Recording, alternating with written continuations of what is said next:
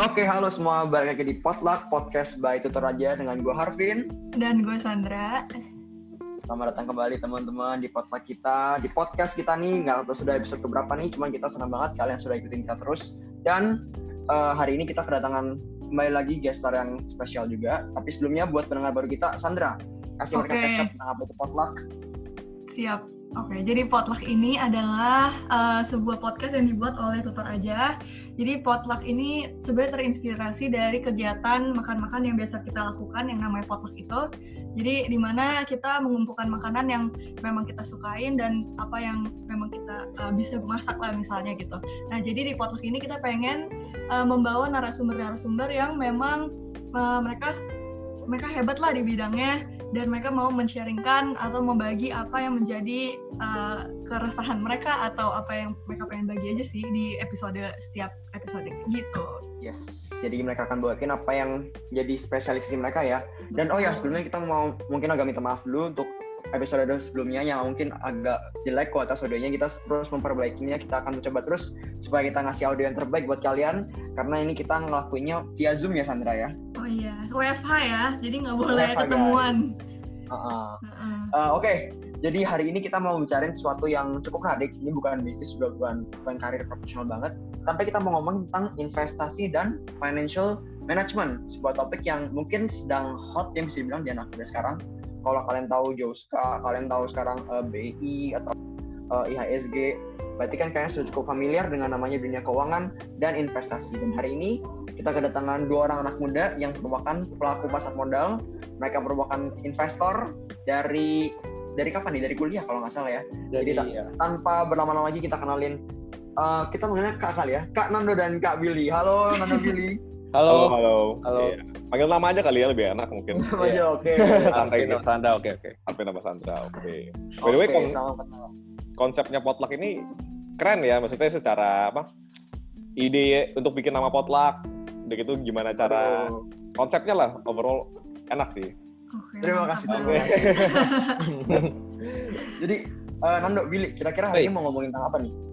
Hari ini kita ngomongin tentang investment financial market. Tentang investasi ya. Hmm, tentang investasi. financial market.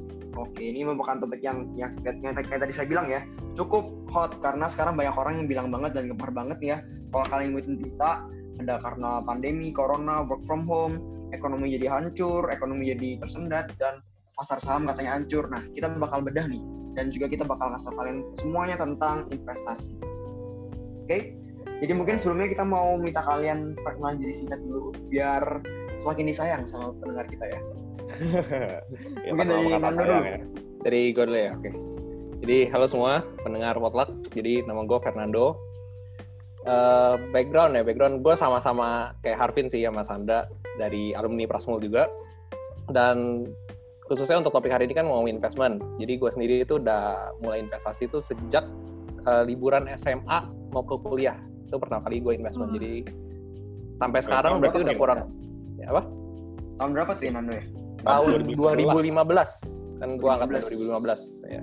Iya. Kurang lebih kan liburan. ya, ya liburan SMA ke kuliah kan tuh lama tuh tiga bulanan kan. Gabut gabut di rumah kan. Akhirnya ya udah mulai belajar gitu. Produktif sekali ya. Gabut, dia gabut bukan ngapain dia gabut belajar saham bro. Gua pas liburan SMA kayaknya jalan-jalan. gue juga ada main-main ya kok, gue juga ada main-main. Oke, kalau Oke, Billy mungkin. Oke, nama gue Billy.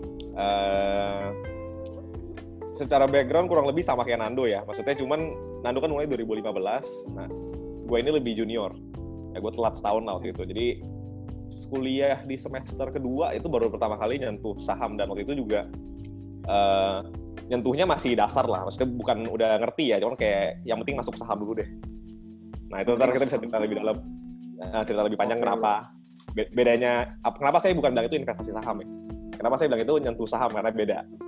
Oh jadi ya. dulu tuh ngomongnya bukan investasi nih ya baru nyentuh saham ya? Iya itu nyentuh saham bukan okay, investasi. nah kalau hari ini backgroundnya kita apa? Nah sebenarnya saya sama Fernando ini juga kita memang project bareng lagi siapin uh, bisnis. Nanti akan gerak juga di bidang edukasi juga edukasi keuangan. Di financial education ya? Ya ya oke okay. jadi buat kalian yang mau tahu uh, follow aja IG mereka nanti di akhir potluck kita bakal kasih mereka kesempatan buat share lebih lagi tentang uh, project mereka dan kalian bisa follow mereka untuk tahu update lebih dalamnya ya. Siapa tahu nanti collab sama tutor aja kan. Iya. Nah, Boleh aja. Ya, bisa bisa. Ya, Nah, boleh. eh Billy Nando, tadi kan tadi sempat singgung dikit kan tentang Hmm? tadi itu dulu tuh lebih ke main saham bukan investasi saham. Nah, Ya. menurut kalian investasi itu apa sih dan kenapa hal ini tuh sebenarnya penting buat dipelajari anak muda? Bukan cuma buat orang berduit yang udah banyak atau bukan juga cuma buat orang tua. Hmm, oke oke. Dari siapa?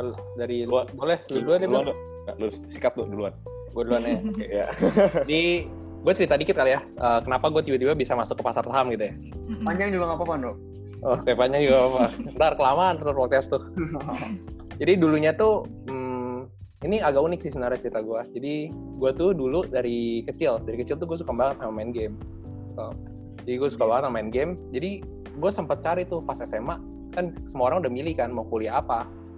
Jadi eh, akhirnya gue mulai tuh gara-gara hobi gue main game dulu. Dan gue demennya di depan laptop gitu kan. Terus gue cari kerjaan apa kalau bisa nggak lepas dari laptop. Oke, salah Oke. satunya kalau lu search di Google pasti muncul tuh saham, tapi trading. Hmm, Ya kan? Iya, benar benar benar. ya kan trading saham nah eh, jadi kebetulan tuh eh, awal mulanya gue masuk pasar saham tuh trading gara-gara itu jadi kebetulan pas gue cari trading saham di Google nah terus ya udah akhirnya masuk Prasmul pilih jurusan finance itu background gue masuk finance juga gitu jadi Oke, dulu tuh agak- gue nggak bisa dari laptop dulu ya kan? Agak unik ya, Dok ya. agak unik Jadi sebenarnya kenal saham dulu baru masuk ke finance ya. Iya, gue tahu, gue pingin belajar saham dulu, itu jadi alasan gue buat masuk ke finance Prasmul. Gitu. Dan itu lu sebelum kuliah udah masuk ke saham tuh ya? Maksudnya udah udah bikin akun reksadana segala macam ya? udah jadi eh ya ya benar jadi kurang lebih tuh SMA 3 gue udah masuk SMA 3 pakai NPWP bokap gitu Oke. jadi dulu kan gue basic backgroundnya trading tuh. Nah itu gue kurang lebih setengah tahunan sampai gue masuk ke finance. Ya setengah tahunan lah jalan setahun karena gue masuk ke SMA gue tuh nggak ngerti misalnya kalau trading itu kalau kalian pernah dengar trading itu caranya tuh baca grafik ya kan? Sedangkan apa ya nggak ada kayak kalau lu investment itu minimal tuh eh, biar lebih tenang. Jadi bedanya trading sama investment buat gue tuh ini secara simpel aja ya. Jadi kalau trading itu kadang lu mesti pantau tiap hari. Dan kalau tinggal tidur tuh kadang nggak tenang. Kenapa? Karena pegangan lu tuh grafik. Oke? Nah kalau lu investment kan lu sebenarnya eh, lu lu pelajarin ini perusahaan bagus atau jelek. Nah baru lu tuh oh kalau misalnya perusahaan ini bagus ya udah. Lu invest. Karena basically definisi investment itu kan lu beli bisnis kan. Ya kalau Hmm. misalnya lu investasi saham lu beli saham BCA ya lu jadi pemilik BCA gitu kan jadi pasti lu kalau mau beli bisnis tuh mesti cari tahu dulu dong bisnis yang lo akan beli itu bagus atau enggak.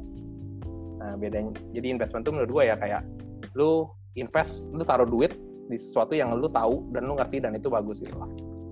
Oke, jadi kalau trading tadi lebih ke ngeliat grafik, kalau investment bagi Nando nih lebih ke lu percaya sama bisnisnya dan lu tahu bisnisnya bagus ya. ya itu kalau di saham ya Oke, kalau dari gua ngelihat eh, kenapa investasi itu penting, ya ini jadi alasan gue juga kenapa dulu gua akhirnya masukin eh, mutusin untuk masuk ke finance. Nah, jadi waktu di SMA juga itu gue pernah sempet eh, lupa ya kayak nonton nonton video dari mana gue lupa persisnya. Cuman intinya di video itu tuh bahas cash flow kuadrannya Robert Kiyosaki Oh ya, gue tahu, gue tahu. Apa? yang ada ESBI, employee, self employee, business owner, sama investor. Nah, employee dan self employee ini kan kuadran kiri. Kita jadi karyawan atau kita bekerja untuk diri kita sendiri. Misalnya buka toko, jadi dokter, jadi pengacara. Eh, yang mana kita menukarkan waktu untuk uang. Nah, di sebelah kanan, kuadran kanan itu business owner dan investor itu adalah gimana kita eh, bukan nuker waktu untuk uang, tapi kalau business owner itu kita lebih ke bikin sistem supaya sistem dan orang yang bekerja untuk kita. Nah, dan investor, investor itu adalah kita bikin uang yang bekerja untuk kita. Nah, dan di video itu, di buku itu dijelasin kalau kita nggak bisa masuk ke, kalau kita nggak bisa main di kuadran kanan, nah maka selamanya kita harus bekerja. Sampai ada Hmm. waktunya pensiun pun kita masih harus bekerja karena kita butuh uang. Nah, tapi Iya. kalau kita bisa main di kuadran yang sebelah kanan, nah itu eh, kita kita pensiun pun uang akan tetap masuk. Nah, dan menariknya kenapa Oh, saya bekerja ya. betul uang yang tetap bekerja. Nah, menariknya kenapa saya yang saya fokusin itu di investmentnya karena di buku itu juga ditulis kalau employee self employee itu juga bisa kok eh, nggak nukerin waktu untuk uang lagi. Gimana caranya? Ya dari employee self employee kan punya penghasilan disisihin sebagian untuk investment. Jadi nggak harus bisnis sebenarnya siapa pun baik itu employee, self employee, business owner uh, itu mahasiswa. semuanya bisa ya termasuk mahasiswa juga bisa itu bisa bikin uang itu bekerja untuk dirinya sehingga ya kita nggak perlu bekerja selamanya gitu kan Robert okay. uh, pernah sering dengar kan quotes kalau kalau kita nggak bisa bikin uang kerja untuk kita maka kita harus bekerja seumur hidup Oh, nah, itu kenapa menurut saya investasi itu penting. Gitu. Mau mau nanya deh, tadi kan uh, Kanando ada bilang hmm. kalau investasi di saham itu sebenarnya kayak kita jadi pemilik perusahaan itu. Nah mungkin kalau misalnya gua dan Harvin mungkin udah ngerti maksudnya konsepnya gimana. Masa sih kita jadi pemilik perusahaan gitu. Nah, mungkin kalau buat orang awam gimana nih cara jelasinnya? Ketika kita investasi di saham, apakah kita uh, jadi pemilik perusahaan tersebut atau gimana? Soalnya kan ngomongin kan perusahaan-perusahaan gede ya kayak Unilever, hmm. BCA, Sampurna. Masa iya gue cuma bayar sejuta dua juta udah jadi pemilik saham perusahaan besar itu? ya kan ini banyak ini pertanyaan yang banyak orang banyak yeah. orang tanya ini sebenarnya nih. Uh, bener, jadi saham itu kan sebenarnya adalah kepemilikan, betul kan? Jadi um, bener gak Bil kalau misalnya beli sejuta jadi pemilik beli sahamnya BCA sejuta, by the way sejuta kayaknya nggak nggak cukup ya, nggak dua puluh ribu ya, dua setengah juta ya sekarang ya. Jadi pemilik uh, punya satu lot saham BCA berarti punya satu lembar ya sebenarnya udah jadi pemiliknya BCA. Cuman kepemilikannya itu ya 0,0000 sekian persen itu sangat kecil sekali. Tapi apakah beneran pemilik? Ya secara legal sebenarnya pemilik. Technically bener ya? Technically bener sebagai pemilik, nggak salah. Jadi nanti boleh tuh kalau punya temen yang kerja di BCA, nah Harvin sama Sandra beli sahamnya bilang, eh gue, gue bos nih sekarang. Padahal cuma punya satu lot. Iya. Tapi cuman mungkin masih banyak orang yang kurang paham nih sebenarnya saham itu apa sih? Ya gue tau lah itu surat kepemilikan terus harganya itu dapat dari mana dan kenapa gua tuh bisa dibilang sebagai pemilik karena gua membeli saham itu jadi sebenarnya juga pertanyaan gua pas gua mulai invest itu kan eh saham tuh apa sih kan gue nyari tahu oh jadi kalau misalnya kita beli saham atau lot misalnya BCA atau Unilever gitu kita jadi pemilik gitu mereka awalnya awalnya susah dipercaya kan karena kita cuma invest kayak iya.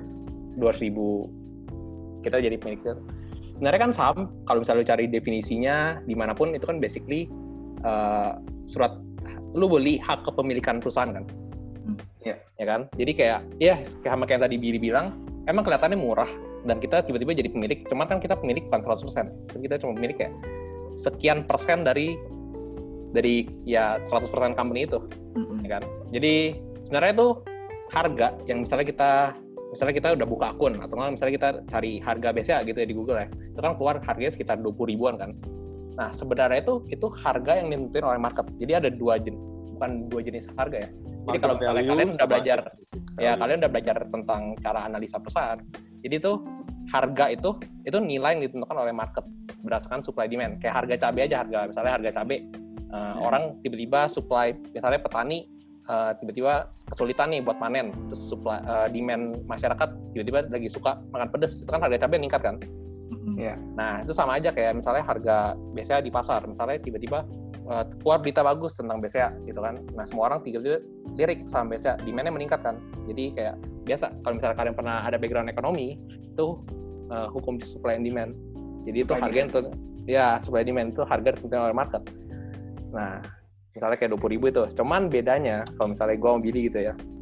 Jadi ada nilai lain yang kita lihat. Bukan yang kalian ketik harga saham BCA, itu bukan nilai yang kita lihat lebih kita lihat itu nilai uh, sebutan kita sih intrinsic value, nilai intrinsic. Intrinsic nah, value ya guys. Intrinsic itu value. apa tuh? Endo. Jadi itu tuh intrinsic value adalah kalau misalnya ini definisi simpel, bukan kalimat simpel. Kalau harga saham itu nilai yang ditentukan oleh pasar. Kalau intrinsic value itu nilai yang benar-benar kita hitung dan ditentuin berdasarkan apa ya? Value perusahaan itu sendiri. Value perusahaan itu sendiri. Itu itu, itu benar-benar hitungnya pakai matematika gitu loh. Hmm. Ya. Oke. Okay. Lumayan seru sana. Simpelnya seperti ini sih. Simpelnya seperti harga sa jadi harga itu nggak pasti harga itu nggak sama dengan value. Jadi okay, kayak perumpamaan ya. Oke. Okay. Uh, eh, Harvin sama Sandra misalnya ada barang harganya 50 juta sama barang harganya 100 juta. Mana yang lebih mahal? 100 juta dong. 100 juta. Itu kan kalau cuma lihat harga. Betul ya? Nah, kalau kita bilang nih 50 juta dapatnya iPhone, 100 juta dapatnya BMW mana yang lebih murah mana yang lebih mahal uh, lebih murah BMW 100 juta BMW dong, 100 juta betul dong ya kan? Jadi nah investasi juga seperti itu. Maksudnya uh, jadi uh, investasi itu bicara mengenai kita beli barang harga berapa dengan harga berapa. Kita beli barang kita beli barang dengan value berapa di harga berapa. Nah tugas kita kita justru nyari saham mana yang secara value itu tinggi tapi harga sekarang murah. Misalnya saham X. Hari ini di pasar kita lihat nilainya 300 nah kita hitung nih sebenarnya nilainya berapa sih? Oh ternyata nilainya 1000 ya udah kita beli di 300 jual di 1000 itu kita bicara simpelnya seperti itu. Sebaliknya kita lihat harga 300 tapi ternyata nilainya 100 ya berarti jangan dibeli karena harga sekarang udah Hmm. kemahalan.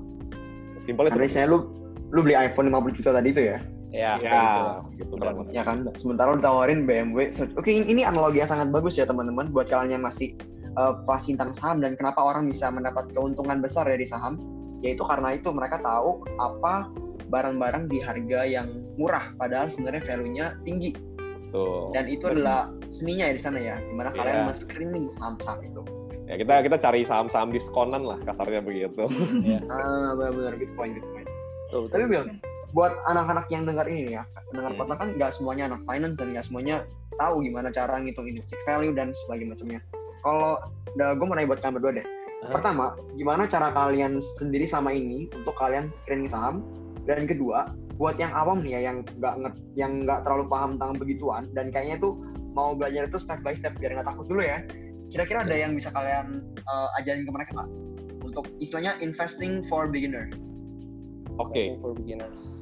Oke, nah eh, step pertama ya ini dari saya dulu ya. Dari step saya step, step pertama yang harus dipahami adalah harus paham kalau investasi itu beda sama spekulasi. Nah, contoh nih saya pakai contoh biar biar eh, yang dengar enak. Eh, saya pertama kali beli saham dulu sahamnya adalah saham Unilever, UNVR ya, mungkin semua udah tahu. Nah, dulu saya beli saham Unilever itu cuma ada ada dua alasan. Yang pertama orang-orang pada bilang Unilever bagus, dan yang kedua kebetulan saya pakai Pepsodent di rumah. Nah, menurut Harvin dan Sandra itu investasi atau spekulasi? spekulasi Spekulasi betul ya. Ya jadi itu eh, jelas itu spekulasi. Nah, cuman dulu parahnya saya berpikir kalau itu adalah investasi. oke Heeh. Jadi jadi yang paling berbahaya itu terutama untuk anak muda ya. Yang paling bahaya adalah ketika kita itu berspekulasi tapi beranggapan kalau itu adalah investasi. investasi Itu nggak sadar tuh. Makanya kalau bisa dengar orang yang ada yang bunuh diri gara-gara rugi di saham ya itu biasanya karena hal-hal seperti itu. Nah, mereka mungkin ikutin rekomendasi, mereka nggak tahu perusahaan mereka yang mereka beli apa. Nah, akhirnya jadi seperti itu. Nah, balik ke pertanyaannya intinya, eh, kalau investasi itu gimana sih? Simpelnya aja investasi adalah beli bisnis. Nah, Harvin sama Sandra kalau dan teman-teman pendengar potluck lainnya, kalau mau beli bisnis kira-kira apa yang diperhatikan? Hmm, prospek kali ya kalau gue ya Prospek, prospek apa lagi? Apa lagi? apa santo kalau mau beli, bisnis Eh, eh, Perlu nggak Iya. ngeliat perusahaannya untung atau rugi? oh iya pasti dong Pasti, betul Pasti ya. ya. Perlu nggak Iya, ngeliat perusahaannya punya utang berapa? iya. perlu perlu perlu kalau tanya banyak ya gue juga takut dong kalau invest Betul. Nah masalahnya banyak banget orang yang beli saham itu bahkan sama sekali nggak tahu itu, bro. Betul kan? Maksudnya mereka mau beli sepatu, Iya, iya. biasanya tuh di ke mall tuh banding-bandingin barang. Yang ini bahannya ini, ini bahannya ini, harganya berapa? Tanya-tanya orang dulu. Mau beli baju, mau beli tas, kalau udah lebih gede mau beli kulkas mungkin mau beli microwave. Tapi giliran mau beli saham, itu nggak pakai analisa, bro. iya juga orang bro. ngomong ini, eh beli saham ini nih Wajar. bagus aja langsung beli. Gak nyampe dua jam udah masuk duitnya. gitu. Jadi step pertamanya, guys betul. Step pertamanya kalau harus paham dulu kalau investasi itu adalah ya beli bisnis. Nah mungkin Anda boleh jelasin lebih dalam soal uh, screeningnya mungkin. Screening ya. Aduh, Ya. ini berarti kalau misalnya teknis ya. step agak step teknis. stepnya berarti agak teknis ya. Agak teknis ya. iya Sebenarnya iya secara simpel Ando ini hmm, ini kita bongkar rahasia perusahaan nih berarti ya rahasia kalian sukses di saham nih Jadi ini sebenarnya ini uh, uh, general information gitu. Kalian bisa cari di Google. Ya sebenarnya buat kalian yang mendengar buta banget tentang saham. Pertama, jadi menurut gua tuh ada cara ada lu perlu dua hal buat lu untung di pasar saham. Pertama tuh mindset yang kayak tadi video dijelasin. Mindset. mindset oke Yang kedua tuh step-stepnya, secara analisa, ya kan? Sebenarnya cara analisa kalau misalnya uh, kalian nggak mau terlalu kompleks gitu ya terus sebenarnya ada ada ada shortcut ya shortcut itu pakai namanya uh, finance uh, rasio keuangan rasio keuangan rasio keuangan rasio keuangan jadi kalau kalian ngerti uh, cara baca rasio keuangan jadi rasio keuangan itu udah dikerjain sama orang lain. Kalian bisa bisa tarik datanya di internet itu kalian tinggal baca aja. Oh misalnya rasio keuntungan. Oh ternyata rasio keuntungannya tinggi berarti perusahaannya secara sekilas gitu ya. Kalian udah bisa tahu oh ini perusahaannya cetak untung gitu kan. Rasio utang. Ada ntar ada nama-namanya gitu ya rasio utang. Uh, kalian bisa cek oh kalau rasio utangnya tinggi berarti utangnya banyak. Berarti kalian dari situ tahu langsung gambaran kayak oh ternyata perusahaannya banyak utang. Better nanti aja deh. Takutnya ntar uh, misalnya kalian mau invest di kondisi pandemi ini aduh kayak ntar gagal bayar takut kan. Kalian prefer cari yang utangnya dikit gitu. Jadi ada ya. dua yang tadi.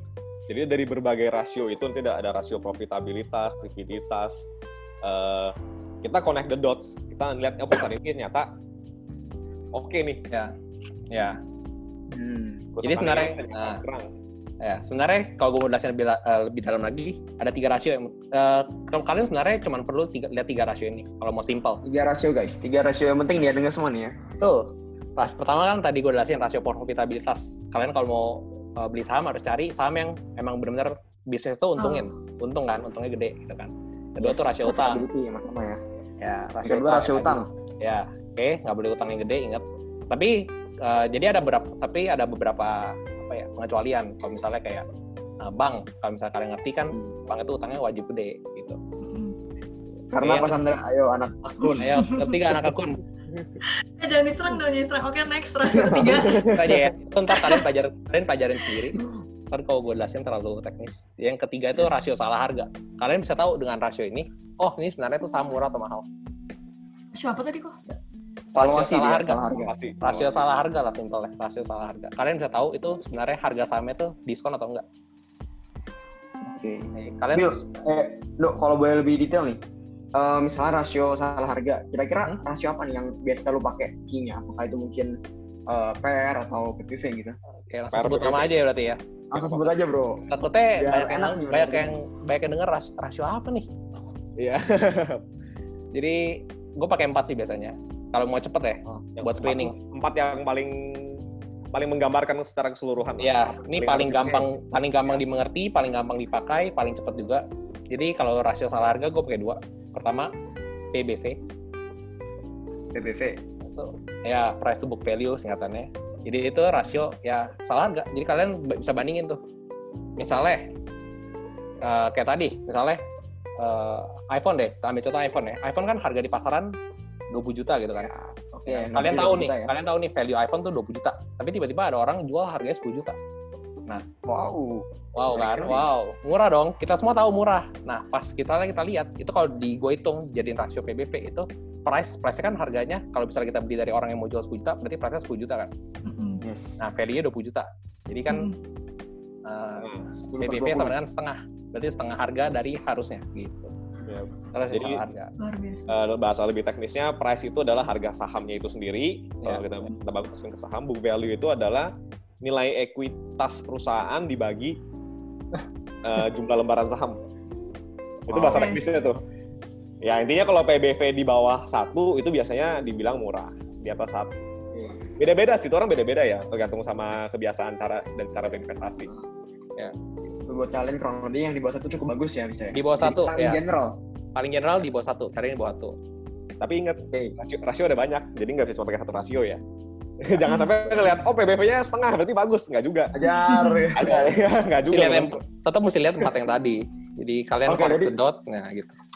Jadi baru satu tuh, lanjut bro. Lanjut. Gantian ya, biar Manu ya, boleh, boleh. yang kedua itu pair PER itu adalah price to earning ratio. Jadi dia membandingkan harga sama uh, net profit perusahaan. Nah, sesimpelnya nih untuk Sandra dan Harvin. Menurut Sandra dan Harvin kalau misalnya investasi di perusahaan yang kita bilang skala udah gede ya, yang udah IPO untuk teman-teman mendengar potluck juga, uh, kira-kira berharap BEP berapa lama? Hmm, Cepatnya. Sandra deh cepatnya gue sih juga dong semua orang pasti semua orang pasti ya? cepat ya bro dua tahun deh kalau gue kayaknya ya, secepatnya lah ya, ya. kalau kita bicara perusahaan-perusahaan segede yang udah IPO ya bro ya itu bisa dapetin ya. BEP 10 tahun aja sebenarnya udah bagus kan Iya.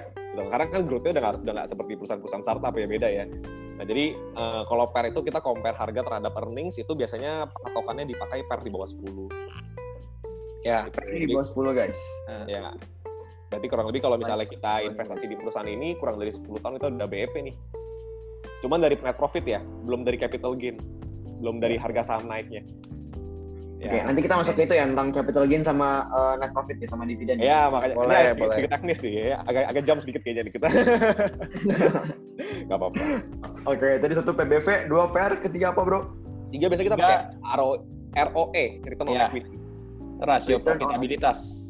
Rasio profitabilitas. Ya, yang Jadi kita itu- bandingin nih, misalnya kita bikin bisnis, modal 100 juta, let's say modal 100 juta gitu ya. Nah, per tahun ngasilin eh, keuntungan bersih ya, bukan omset ya, keuntungan bersih eh, per tahun 50 juta. Berarti kan ROE itu, itu rumusnya keuntungan bersih dibagi modal. Nah, berarti kalau misalnya kita modal 100 juta, keuntungan bersih 50 juta, berarti 50 juta bagi 100 juta, dengan 50 persen. 50%. Kita cari ROE tuh, kalau patokan gue pribadi, gue minimal cari double digit, berarti di atas 10. Sama Di atas dengan, 10%. lebih, ya, lebih besar sama dengan 10 lah. itu udah consider good, bagus. Ya. Oke. Good point. Dan Yang terakhir, terakhir kita biasanya pakainya debt to equity sih. Itu bandingin an- DER, bandingin utang sama equity perusahaan. Itu cukup eh, itu cukup fleksibel sih karena beda perusahaan, beda industri akan berbeda, nggak ada patokan pastinya sih. Ya. Gitu.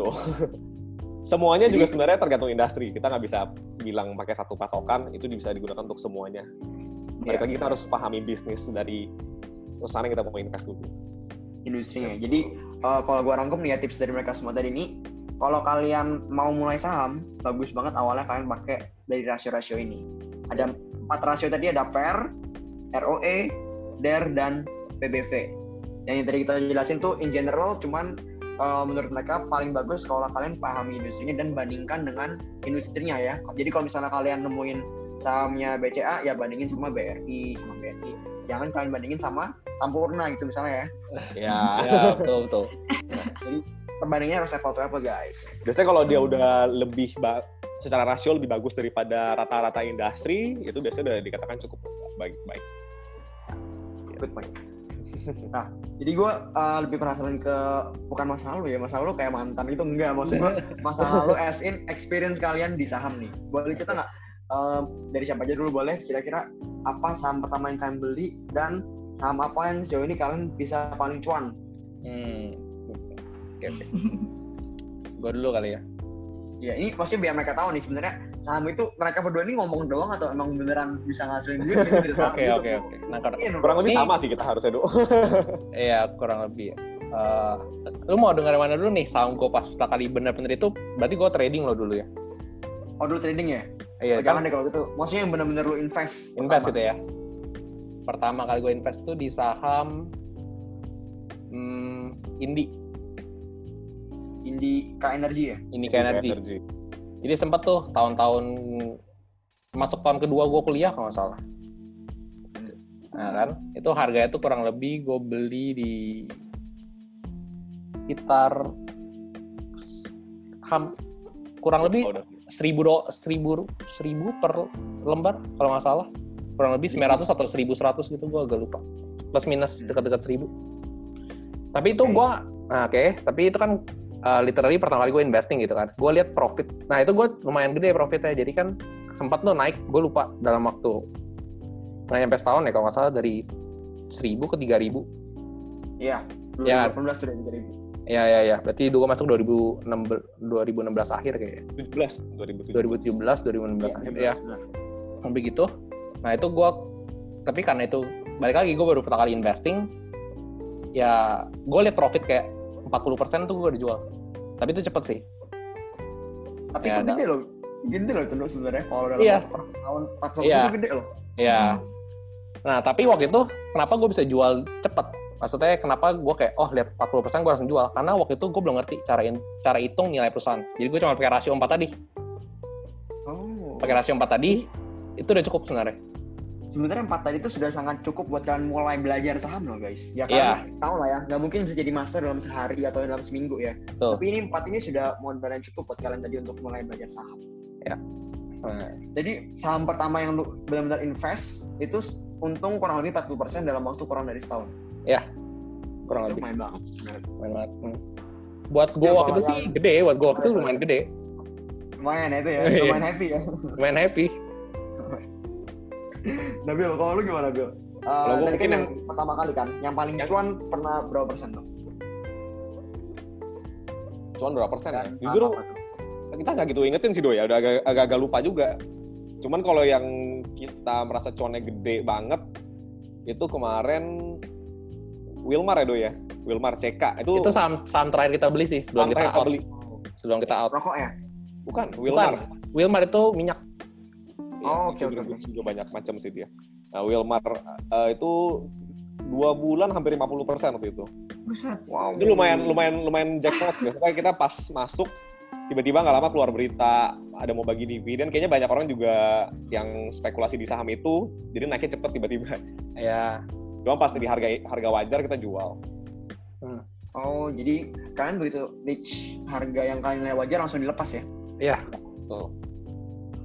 Gemar. Karena Itu habis bukan- lama turun biasanya. ya bukan gede, bukan gede secara persentase sih, cuman cepet aja gitu. Hmm. Nah, itu kalau di compound kan gede tuh. Iya, kalau di analis gede ya. Kalau yang gede secara persentase INKP juga gede kok INKP. kan. INKP. Itu sempet. Oh, waktu itu kalian masuk tuh? Ya, cuman nggak sampai kita jual di 20.000 ribu ya. Kan Iya. sempat naik sampai 20.000 ribu. Kita nggak jual Kalian situ. berapa tuh? Di berapa ya waktu itu ya? Sekitar 2000 Lima. 3000 ya. ya 3 ribuan hampir 4 Oh, ribu. masih murah banget ya. Iya. Jual di 10 ribu kalau nggak salah. Oh, Sekitar itu. lumayan banget, lima kali lipat ya. Enggak. Ya, Enggak lah. 3 ribuan ke Dua- 10 dua, tiga kali ya lipat. tiga, Oh, tiga 3.000. setengah Oh, ya sorry. tiga kali lipatan Ya, lah tiga kali lipat. Udah lumayan loh. Dalam waktu berapa lama itu? itu juga cepet Itu cepet. INKP kan naiknya cepet Eh, Enggak nyampe setahun. nggak nyampe setahun juga itu NKP peaknya kalau nggak salah kurang lebih 7 bulan tuh ya. iya gue masuk tuh dekat-dekat Sincia eh, eh sebelum Sincia sebelum Sincia sebelum Sebelum Sincia tahun 2018 berarti ya Waktu itu PBV PR tuh rendah banget, Bro. Waktu kita lihat tuh berapa waktu itu? Gak inget juga ya, dulu agak-agak yang pasti jadi gini sih. eh, kalau kalian ceritanya nih. kalau kalian yang agak udah ngerti tadi kan gue bilang eh, PBV itu di bawah satu kan Iya. Jadi dia itu PBV ya, gue agak lupa ke PBV. Yang berkesan tuh per. Jadi per tuh biasa kita cari yang tadi Billy bilang per kan Di bawah 10 ya. rasio berapa lama baik modal gitu kan. Iya. Ya. Kalau gue nggak salah inget itu kalau nggak salah pernya INKP itu satu pas gue beli. Satu pernya. Satu Berarti atau BB dua tahun gitu. kurang lebih. Kurang lebih satu atau dua gitu, gue gak lupa. Wow. Itu rendah banget sih. Iya. Anggapannya kita pegang Langsung setahun. BP lo itu tanpa harus sahamnya naik atau mau sahamnya turun, tetap balik modal setahun. Yang murah sekali kan. Gitu. Good point guys. Tapi NKP banyak faktor sih yang bikin di harga sahamnya naik itu agak panjang sih kalau diceritain. Tahan. ya, ya, ya banyak lah. Tapi basically itu company bagus gitu. Kita selalu invest di company bagus. Oke, keren keren guys. Eh, ada lagi nggak jenis cerita saham yang menarik nih? Kayaknya ceritanya menarik menarik menarik, menarik nih. Cerita saham Hmm, sharing experience ya. Iya. Hmm, ini ya ini ini, kita boleh lagi menjual pendengar kita supaya mereka masuk saham bro. Nah kalau sebenarnya se- kenapa kenapa su- supaya masuk saham gitu supaya mulai main Iya. saham ya simpelnya semakin muda teman-teman pendengar potluck mulai itu semakin cuan semakin untung pasti makin gede karena ada namanya compound interest bunga berbunga Hmm. ini pakai angka deh masih pakai angka sih misalnya contoh kita punya uang 10 ya, 10 ribu 10 10 dolar juta gitu. lah. Ya, 10 juta deh kita 10 10 juta. juta. 10 juta kita invest misalnya setahun kita dapat eh maunya berapa, Vin? Kira-kira 20% persen Gua- oke? Gue 20% udah bahagia banget sih sebenarnya. Ya, 20% oke ya. Buat Eh, kalian nggak tahu deposito itu udah dapat 6% guys. Jadi orang eh, mungkin kebanyakan orang tua kalian punya deposito ya. ya, deposito 6%. itu kalian taruh duit berapapun dapat kurang lebih ya sekitar 6% ya, kurang lebih. ya kurang lebih. ya. Nah, kenapa sih? kalau gue dapet 20% udah happy gue udah tiga kali lipat dari deposito ya. Ya, Kan? betul betul sekali. Nah, jadi eh, justru kenapa saya suka banget kalau diminta untuk misalnya sharing ke anak muda soal saham ya karena saya ngeliat anak muda itu punya kelebihan yang sama. Semua anak muda pasti punya kelebihan ini yaitu kelebihan waktu. Kelebihan untuk bisa mulai lebih muda. Nah, itu yang saya lihat. Kenapa harus mulai? Kenapa harus mulai lebih cepat? Karena ada namanya konsep bunga berbunga. Nah, Albert Einstein pernah bilang kalau bunga berbunga itu atau compound interest itu adalah keajaiban dunia ke-8. Ya, Kenapa? Ya, kenapa? Karena simpelnya gini, kita punya uang 10 juta. Kita investasikan let's say 20% aja setahun. Berarti kan tahun depan jadi 12 juta. Nah, itu kan nilai nilai value duit kita naiknya 2 juta. Betul ya? Hmm. Nah, kalau kita tahun depannya dapat lagi 20%, 20% itu dari 12 juta, bukan dari 10 juta. Berarti itu jadi 14,4 juta. Nah, kalau kita kurangin sama tahun lalunya, itu 14,4 kurangin 12 juta, itu nambahnya itu 2,4 juta. Tiap tahun itu nambahnya makin gede, makin gede, makin gede. Nah, itu menggulung. Kenapa dibilangnya bunga berbunga?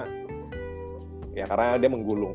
Nah, teman-teman kalau misalnya bisa konsisten 40% aja per tahun, itu bukan aja sih, itu gede ya, 40% per tahun. Itu setiap setiap 7 tahun itu duitnya akan kali 10. Kali 10 bro. Kali 10 ya, setiap 7 tahun. Jadi dari 10 juta, 7 tahun lagi kalian bisa dapat 100 juta by literally cuman beli saham aja ya. Iya, betul. Hmm, ya. 7 tahunnya lagi jadi jadi 1 miliar kali 10 lagi. Wow. Hmm. Berarti kalau misalnya invest bisa konsisten 40% misalnya ini kita bicara besar ya, misalnya bisa konsisten 40% selama 21 tahun, ya berarti kalinya kali kali 1000. Gitu loh. Taruh 1000. 10 juta jadi 10 miliar. Itu dengan catatan kita nggak tambah modal loh ya, modalnya cuma sekali di awal. Kalau tiap bulan Iya, nabung itu belum nambah modal ya. Kalau Nah, tambah lagi 20 juta tambah lagi 30 juta ya tinggal kali 2 kali 3 tuh. Oke, betul betul. Jadi buat kalian semua anak muda nih tunggu apa lagi masuk saham. Ih, gue kayak sales saham ya. Betul gue mau nanya dong, ini mau masuk saham ini eh, pasti kebanyakan sekarang tuh kan stigmanya ini punya orang gede dan butuh duit gede buat main saham. Mhm. Apakah itu benar bro? Enggak. Justru makin gede duitnya makin susah mainnya, betul nggak dok? Ya, jadi sebenarnya tuh stigma orang tuh kayak ah invest kayak butuh investasi kayak butuh modal gede deh. Sebenarnya butuh modalnya itu nggak gede. Karena apa? Karena dengan berapa ratus ribu kalian udah bisa udah bisa invest gitu di perusahaan-perusahaan yang cukup gede lah.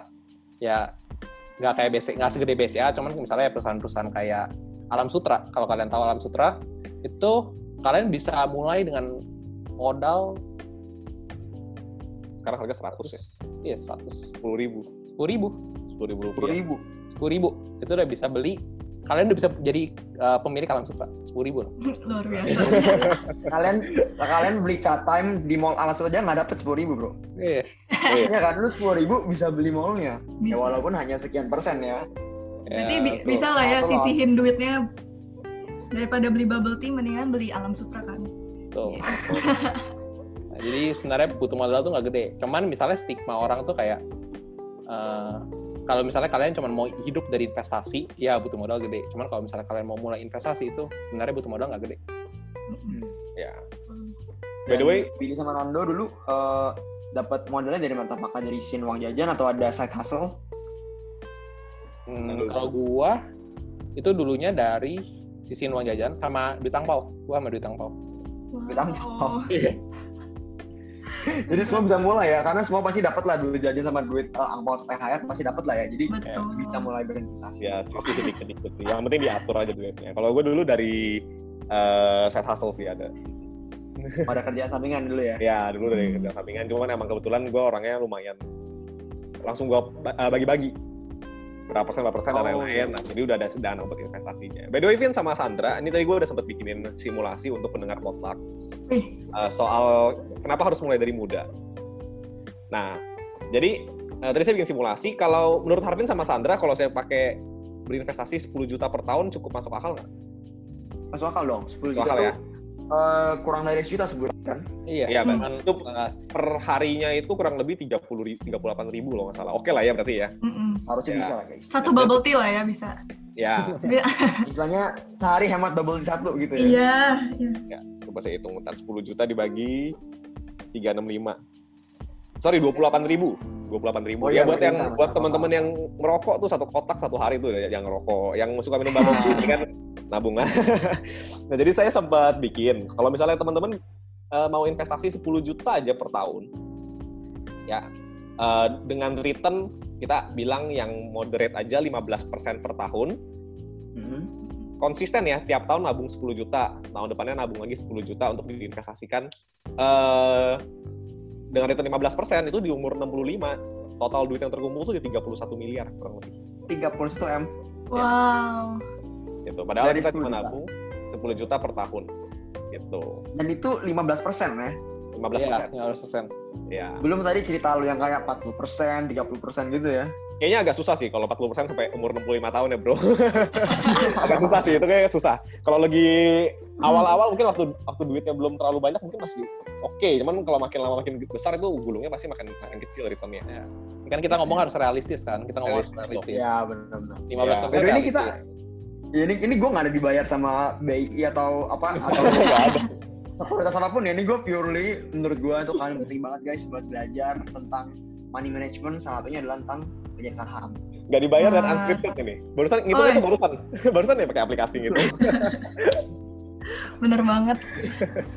Nah itu aja itu dari uang yang ibaratnya cuma sisihin aja lah ya satu juta per bulan gitu. Bukan yang emang kita hidup untuk investasi saham gitu. Nah itu beda lagi tuh. Itu kayaknya itu kerjaannya Kanando sama Kabili tuh. Nah kira kira-kira tadi kan kita ada singgung juga eh, sisihin lah sebulan berapa uangnya untuk investasi. Nah kira-kira ada nggak sih tips dari kalian untuk anak-anak muda, mahasiswa terutama, gimana cara manage uang mereka? Misalnya mereka dapat uang jajan dari orang tuanya, gimana cara manage supaya eh, ya nggak boros gitu, nggak nggak dipakai untuk beli makanan dan beli baju dan Eh, ini- semuanya gitu. kayaknya Sandra nanya buat diri sendiri nih ya Bisa jadi. Sebenarnya paling gampang, ini gampang diomongin cuman susah dilakuin. Hmm. teorinya nih teorinya Budgeting. Mm. budgeting itu gampang diomongin, gampang di plan. Misalnya kita udah buat nih plan. Oh, gue Hmm. mau nih dari duit jajan yang gue terima, dari set- income set asset yang gue terima, 5, let's say 10% investment, ya kan? 20% senang-senang, 50% living cost, terus sisanya emergency fund gitu kan. Gampang diomongin, gampang di planning, cuman pas kita mau lakuin, lihat temen cabut, eh cabut gak? Cabut. Sadar berkurang-kurang terus. Pas sadar, hilang tuh, hilang tuh lama-lama tuh. Dana buat investment sama dana buat tabungan gitu. Bener. Makanya sebaiknya itu dari awal ketika memang sudah dapat uangnya langsung disisihin sih. Ya, itu tips. tiap orang sebenarnya beda-beda. Saya ngeliat eh, orang punya caranya masing-masing. Ada orang yang kalau duitnya di rekening dia yang nggak tahan, dia mesti buka dua dua rekening juga ada. Jadi dia bisa rekening. hmm. Eh, itu Yang gue satu- sih, gue pindahin duitnya. Betul. Iya, yang, yang, satu jangan masukin m banking. yang satu jangan ATM SM banking tinggal. bener banget tuh Ah, ya, benar benar itu benar. banking ATM tinggal udah aman Betul. Nah, sekali. Nah, kalau secara persentasenya beda-beda sih. Itu jujur eh, kalau kita pakai patokannya CFP ya, kalau nggak salah itu 10, 20, 30, 40, 10 persen itu buat sumbang, 20 persen itu buat di saving. Saving itu termasuk untuk investment ya dalamnya ya. Kalau Hmm. di CFP kalau tiga, ini kalau kalau nggak salah inget ya, saya juga rough- roughly eh, 30% tuh biasanya buat eh, kredit, cicilan, setengahnya itu cicilan yang produktif, setengahnya itu cicilan yang konsumtif, 40 persennya buat biaya hidup. Gitu. Tapi kalau misalnya ya living cost, Cuman kalau misalnya income makin gede, ya pasti pasti porsi investasinya bisa digedein lagi. Gitu. Iya, Saya sendiri sih ya, target targetnya 40 per- eh, target dan realize itu 40 persen saat ini Oh, dari jadi apa yang kita dapat. Sejauh ini Billy 40% dari income uh, masuk ke investment ya? gitu. Cuman kalau misalnya kita udah kumpulin duitnya, tapi belum ketemu mau invest di mana, ya itu duitnya disiam- didiemin dulu aja. Iya. Gak apa-apa. Yang penting kita sisihin dulu. Jangan dipakai. Ya jangan Jangan dipakai. dipakai, jangan Oke. Jangan didiemin dalam bentuk PS. Jangan ya. Ya, Jangan, jangan. tuh. Dan ingat teman-teman segala sesuatu, ini tips dari saya terakhir kalau soal mengenai budgeting, kalau segala sesuatu yang kita nggak bisa ukur, itu kita nggak bisa perbaikin. Segala sesuatu Maksudnya yang kita gimana? ukur, itu kita bisa perbaikin. Kenapa? Kenapa kalau kuliah ada ada IPK kan? Kalau IPK-nya bagus, kita jadi kita kita bisa tahu sendiri performa kita itu seperti apa. Nah, maksudnya apa? Makanya penting sekali budgeting yang Nando bilang tadi. Kita atur-atur sendiri. Udah gitu kita catat semua pengeluaran kita tiap hari berapa. Ya. Gitu. Termasuk bayar parkir. Eh, yang kecil-kecil ya semuanya itu Tol. Tol Tol. kerasa banget bro. Oh, ya tol kerasa tuh. Apalagi yang sering PP kan, PP jauh. Iya kan? ya. Tujuh ribu, tujuh ribu, tujuh ribu. Ah, pulang balik, pulang pergi tujuh ribu udah. Nando dari Sunter kalau ke BSD kuliah dulu. Sekali, apalagi tol baru terakhir pas gue skripsi. sekali PP hampir 100 ribu. Iya. Ah, temennya Bill, gue mau deh, uh, buat Billy Manando. Kira-kira dari sekarang total aset kalian berapa persen yang masuk di stok atau yang udah disisikan di investment? Sekarang atau akan? Karena kalau Uh, sekarang kita lagi cabut nih. Iya. Lagi cash ya? Akan Oh, deh, akannya deh. Kita cash out. Kita cash sama physical gold sekarang udah nggak di saham. Semenjak Agustus Kalau itu akannya Wilmar terakhir. Akannya Kalau akannya? eh kondisi ini kan agak beda nih sekarang nih. Maksudnya ini bukan kondisi normal ya. Kita sih Hmm. akan masukin kurang lebih 80% dari duit kita semua ke saham 80 persen, oke. Wow. setelah krisis ini. Begitu. Karena krisis ini kan kita dapat banyak saham diskon, Bro. Ingat Nah, kan dari saya bilang di awal, price sama value berbeda. Nah, sekarang ini price turun semua nih karena krisis nih. Nah, bener banget nih. Jadi eh, tadi gue sempat bikin eh, open question di Instagram nanya Hmm. tentang saham dan banyak yang nanya tentang krisis pandemi dan harga saham nih karena banyak banget yang ngomongin tentang IHSG harganya turun lah, ekonomi jatuh lah dan sebagainya macamnya. Nah, di keadaan sekarang nih, kira-kira apa yang harus kita lakukan sebagai orang yang mau masuk ke saham? Hmm, saran ya, saran ya. Jadi apa yang kita lakuin sekarang aja ya, apa yang gua mau pilih lakuin Boleh, sekarang.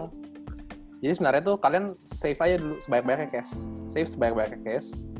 Itu kalau buat kalian yang sabar, kalau buat kalian yang sabar. Kalau misalnya buat kalian yang nggak sabar, kalian misalnya udah ngerti investment gitu ya. Mungkin yang pertanyaan yang kasih pertanyaan tadi udah ngerti investment. Mungkin kalian agak sedikit gatel gitu ya buat, aduh ini udah murah nih, apa gue invest aja ya sekarang ya gitu kan. Nah sebenarnya boleh-boleh aja, cuman sarannya itu maksimal. Misalnya let's say kalian sisihin dana buat invest, misalnya let's say 20 juta. Eh, kalian Hmm. maksimal masukin aja eh, 20-30 persen, itu maksimal buat invest sekarang. Sisanya nanti. Jadi kalau misalnya lu tanya gue nih, gue sih percaya bakal ada. Ini kan ISG udah turun lumayan banyak ya kalau dari Lumayan. awal tahun sampai sekarang gitu kan. Gue sih percaya ntar bakal ada, misalnya let's say eh, ini prediksi gue aja, mungkin di Q2 di kuartal 2 eh, pertengahan semester ke depan itu bakal lebih jatuh lagi atau enggak misalnya gue juga nggak tahu kapan sih cuman gue percaya bakal akan lebih jatuh lagi nah itu baru gue sama Billy masuk sekitar 80 persen gitu Oke, Ya, 80 persen masuknya bertahap ya, Bro. Maksudnya bukan langsung lamsam hajar 80 persen. Enggak, dikit-dikit pasti Pasti lagi dong. bagi. karena Iya. duitnya banyak sekali kan? Enggak, enggak bukan bukan. Oh, iya. itu itu nggak boleh terpengaruh sama duit banyak duit dikit, Bro. Bagaimanapun Oh, tetap harus dibagi, betul. benar benar benar tapi emang apakah benar-benar akan ada gue nggak tahu sih orang ada yang bilang sekarang sudah krisis kalau menurut kalian gimana apakah things will get worse ini ngom- bukan ngomongin tentang virusnya ya ngomongin tentang ekonomi nih sama pasar saham Oke, kalau virusnya kita nggak kita nggak bahas lah, Do ya. Semua orang kan ya udah virus virus kita juga nggak tahu lah maksudnya kan kita eh, bukan bukan pakar dokter, bukan apa ya. Iya. Cuma kalau dari dari segi saham sebenarnya gini, kita kalau uh, mundur sedikit ya, kenapa gue sama Nando dari Agustus tuh tempat udah cash out. Uh, kita tadi bilang saham yang terakhir kita beli itu Wilmar itu Agustus kita udah jual. Sebenarnya karena kita memang udah sedikit banyak kita udah expect lah akan ada krisis. Gitu. Jadi kita sebenarnya udah nggak terlalu shock gitu loh. Cuman uh, karena ini tiba-tiba COVID, kita jujur kita nggak expect secepat ini sih datangnya sih. Kita pikir mungkin masih akhir tahun atau apa. Biasanya kan kalau US mau election pasti akan dinaik-naikin dulu sahamnya. Setelah pemilihan baru mungkin akan turun biasanya. Nah, eh, kenapa ya? Karena ada yang namanya debt cycle, siklus utang. Nah, saya saranin banget untuk teman-teman pendengar potluck, abis ini buka eh, YouTube-nya Ray Dalio yang How the Ray Dalio. Yes, How the Economic Machine Works. Itu akan jelasin tentang kenapa sih bisa ada krisis 10 tahun sekali.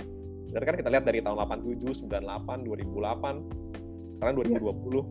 ya Nah, kenapa sih ada siklus 10 tahunan? Nah, itu dijelasin di video itu. Itu terlalu teknis kalau kita jelasin. Di video itu nanti ada ada ada, ada ilustrasinya, enak banget ya nontonnya. Nah, eh, jadi kita sedikit banyak udah udah cukup prepare. Ditambah juga kita lihat Bill Gates itu udah siapin cash banyak banget dari tahun lalu, dari dua tahun lalu bahkan. Buffett juga ya Buffett ya ya Ya, Bill Gates juga bilang akan ada krisis. Jadi eh kita udah jaga-jaga dulu. Gitu. Jadi ketika memang kita sudah nunggu opportunity ini, kalau misalnya memang eh tinggal tunggu kapan masuknya aja sih. Apakah akan ada second wave? Nah, jujur, eh waktu kita bicara itu akan ada krisis itu kan belum ada corona, bro. iya itu belum ada corona tuh Agustus Belum ada corona loh. Kayak di Wuhan aja belum ada tuh ya Belum ada kok. belum ada belum ada iya jadi emang yang kayak tadi Billy bilang emang kita tuh udah tahu kalau ada yang namanya debt cycle siklus utang gitu kan jadi emang tiap 10 tahun sekali biasanya bakal ada penurunan di- dari sisi ekonomi cuman skalanya seberapa gede ya kita nggak nggak tahu gitu Hmm. Nah, cuman sebenarnya patokan paling gampang yang kita pakai itu, kan tadi dead cycle itu. Yang kedua gini, teman-teman setuju gak kalau misalnya kalian belajar sesuatu, berarti uh, ini prinsip belajar gue sih. Kalau misalnya gue belajar sesuatu, pasti gue contoh orang yang paling jago di bidang itu. Benar. Kan? Nah, misalnya di bidang investment paling jago siapa? Yang gue tahu Buffett, sih Warren, Warren Buffett gitu kan. Iya. Yeah. Jadi Warren Buffett aja, gue kan baca-baca gitu kan, masalah artikel tentang dia. Warren Buffett aja uh, dia prepare cash. Nah, prepare cash sebenarnya tujuannya cuma satu. Karena dia nggak uh, either emang menurut dia investment sekarang nggak ada yang menarik atau enggak ya emang apa ya investmentnya belum menarik dan dia tunggu dia tunggu sesuatu buat misalnya waktu kayak yang gue bilang itu krisis dia tunggu krisis gitu kan. Jadi emang gue lebih percaya itu sih jadi kayak pas apa uh, semua reasoning dia juga make sense gitu. Dan apalagi ditambah corona ini uh, dia kan state tuh kurang lebih tahun 2018 2019 ternyata nggak terjadi gitu kan. Nyatanya 2020 corona ya gue anggap ini kayak ya udahlah uh, ini mempercepat krisis yang gue expect akhir tahun 2020 hmm. ya dan kalau memang secara laporan keuangan nih, kalau misalnya teman-teman pot, pendengar potluck nanti cek, uh, bukan cuma di Indonesia, di seluruh dunia itu banyak banget perusahaan yang kondisi saat ini ya perusahaan yang sustain cuma karena mereka utang. Maksudnya hidupnya dari utang ke utang. Mereka untuk mereka sustain mereka butuh utang. Untuk pelanggan yang mereka sustain pelanggannya juga butuh utang. Nah, one day akan ada masanya ketika utang itu tempo nggak bisa bayar dan itulah yang kalian sebut sebagai debt cycle tuh ya Ya, banyak. Dan sekarang ini kondisi itu udah cukup banyak sekali sih. Bahkan kalau ini corona berlanjut terus, kemarin saya ada sempat dengar dari uh, beberapa sumber lah ya, ada sempat baca juga di beberapa sumber. Paling perusahaan Indonesia bertahan 3 sampai 4 bulan sih kalau kondisi seperti wow. ini. Nah, jadi ini apakah bulan kedua ya? Ya. Hmm. Apakah akan ada apakah akan ada krisis lagi? Nah, itu teman-teman yang menilai sendiri. Ini laporan kuarter 1 semua belum keluar. Belum belum semua keluar quarter 2 udah pasti banyak yang merah. Nah, ketika banyak yang merah, banyak yang panik selling. Kita juga nggak tahu. Kita lihat aja gimana nanti. Hmm. Tapi sekarang udah, sekarang udah murah juga kok. Harganya udah murah juga sekarang. Beli sekarang juga sebenarnya kita kita diemin 10 tahun lagi juga pasti untung sebenarnya. Sebenarnya ya. Sebenarnya iya, nggak masalah. Iya. Tadi ada pertanyaan lagi nih, Bro. Uh, ngomongin tentang laporan kuartal nih ya. Yeah. Hari ini tuh katanya laporan kuartal bank tuh beberapa keluar.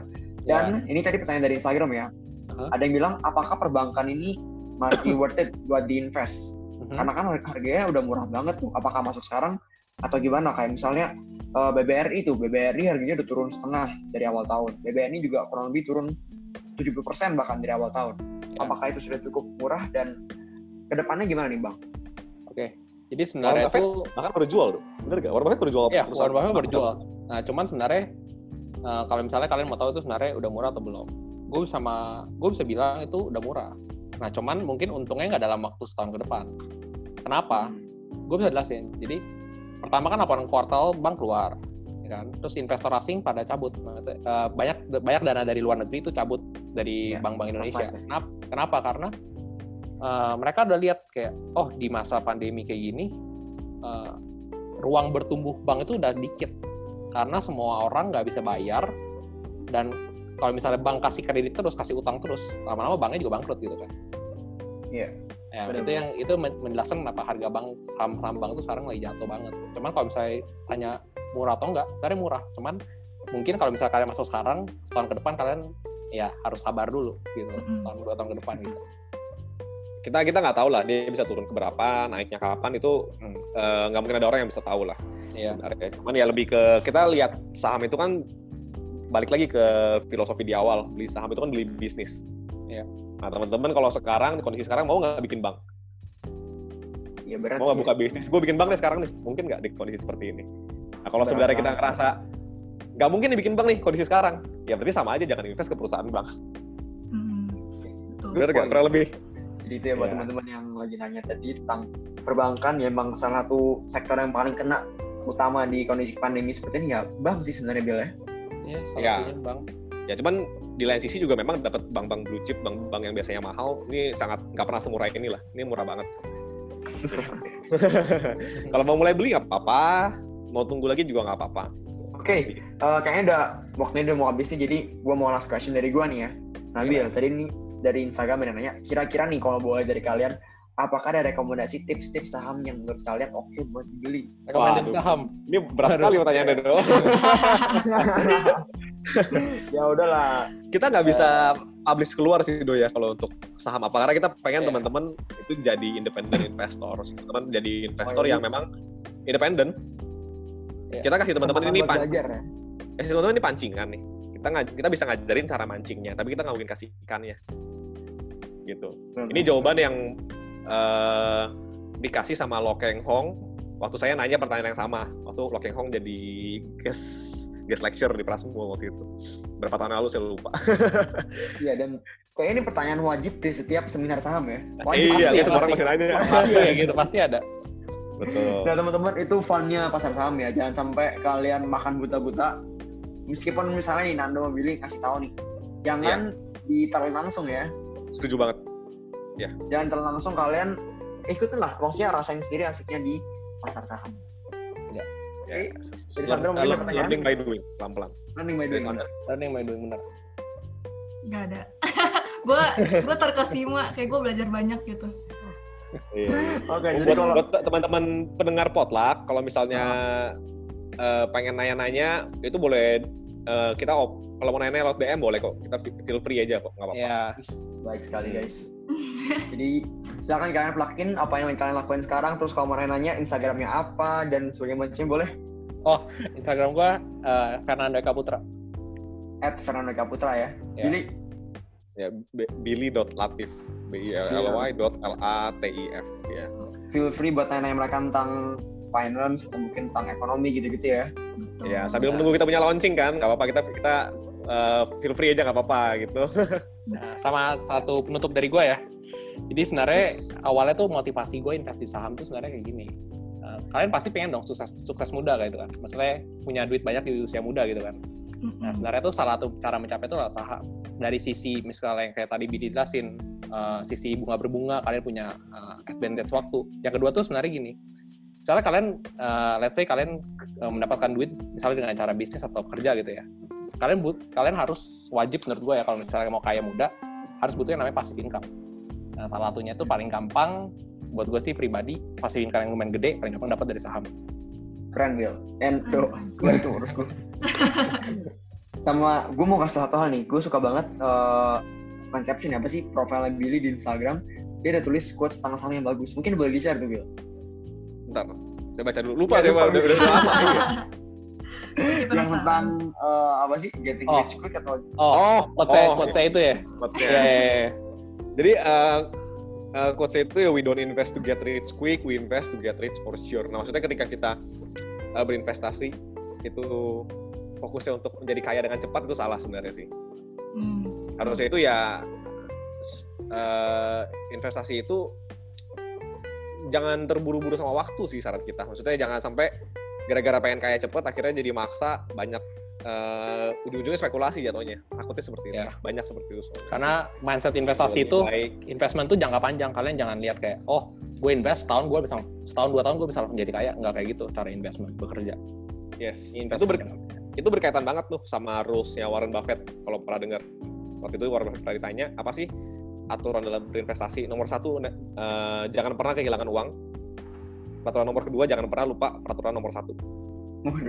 Maksudnya apa? ya, kita harus benar-benar fokus. Yang kita harus eh, jaga itu adalah sebenarnya nih, kita boleh punya mindset kalau investasi itu, yaudah deh gue invest. Kalau rugi ya udah nggak apa-apa. Investment itu ya kita harus make sure kalau yang kita taruh itu Make money. Iya, kita bukannya bukan maju dengan mental kita siap untuk kalah. Nah itu itu eh, tips dari Warren Buffett gitu. Tapi bukan berarti kita nggak pernah rugi loh ya. Maksudnya Warren Buffett pun Iya. pernah rugi. Cuma mindsetnya itu yang kita harus tanamin dulu. Iya. Gitu.